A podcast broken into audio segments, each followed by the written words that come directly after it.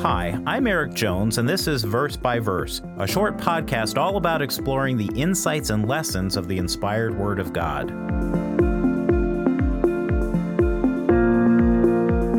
Prayer is one of the most important elements of the Christian life. And the Bible says a lot about prayer. It is the primary tool we've been given to communicate directly with the Creator of the universe. We could spend hours talking about all the instruction the Bible gives on prayer. Now, most of the Bible's instruction on prayer is positive, positive in the sense that it tells us what we are to do. For example, in Matthew 6, Jesus gave the model prayer, which is an outline that shows us the basic topics or categories we should include in our prayers. Again, that instruction is positive. It provides us with proactive principles on how to pray. But the Bible also gives some instruction about prayer that is negative, negative in the sense that it tells us how not to pray. One of those negative pieces of instruction is the scripture we're looking at in this episode, James 4, verse 3. James 4, verse 3 reminds us of an approach to prayer we need to avoid. It reads, You ask and do not receive because you ask amiss, that you may spend it on your pleasures. Now, the context of this verse are the topics of strife and coveting. James points out that wars and divisions between people typically come down to one core human problem covetousness, or lust. We want what others have, and then we fight to get it. This is the basic cause of nearly all conflict. But James said the problem of covetousness, the unhealthy desire for stuff, can manifest itself in our prayers as well. This happens when we use prayer as a platform to just ask God for things we want. In other words, when we pray to God as if He were a genie in a lamp, just there to grant us our wishes. James says this kind of approach to prayer is asking amiss, or asking for the wrong reasons. He goes on to say that the real motivation for this kind of prayer is just getting stuff to spend on our own pleasure. So when we pray to the God of the universe, it shouldn't just be a list of wants, especially wants that are simply desires, not needs. Because there's a big difference.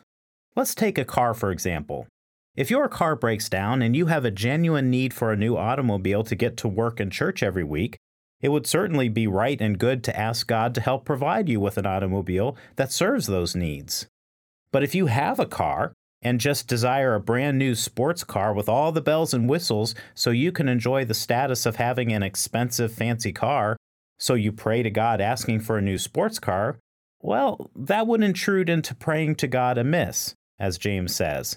That's not a need, that's a personal desire, and is probably based on covetousness. This scripture in James is clear that we should be careful about using prayer as a platform to ask God just for the things we want. But, as we've already alluded to, there's nothing wrong with asking God for things we need. Notice Christ's words in the model prayer back in Matthew 6. Matthew 6, verse 11, includes this as a category we should pray about Give us this day our daily bread. Daily bread represents the necessities of life things like food, clothing, shelter, basic transportation. Those are all good and healthy things to ask God to provide. But even those things shouldn't be the entire focus of our prayers. The model prayer shows many other, even more important things we should be praying about and for. Things like forgiveness, personal forgiveness, and forgiving others, deliverance from temptation, and for God's kingdom to come. And those are just a few examples. But verse 10 of the model prayer really holds the key to all the requests we make of God in prayer. It says, Your will be done. Anything we ask should be asked in the context of His will. So even if we did ask for a want, and there may be an appropriate time to do that if the motivation isn't covetousness or prestige, we should always ask with the caveat of, Your will be done. So when we pray, focus on God first and foremost, honoring Him, thanking Him, asking for His protection and forgiveness and guidance and all those things. But beware of making prayer a list of just wants and requests. God is God, and James 4, verse 3 reminds us that we should never treat him like a genie in a bottle. Verse by Verse is a companion podcast to the Daily Bible Verse blog, which you can find on the Life, Hope, and Truth Learning Center. Check out the show notes for more.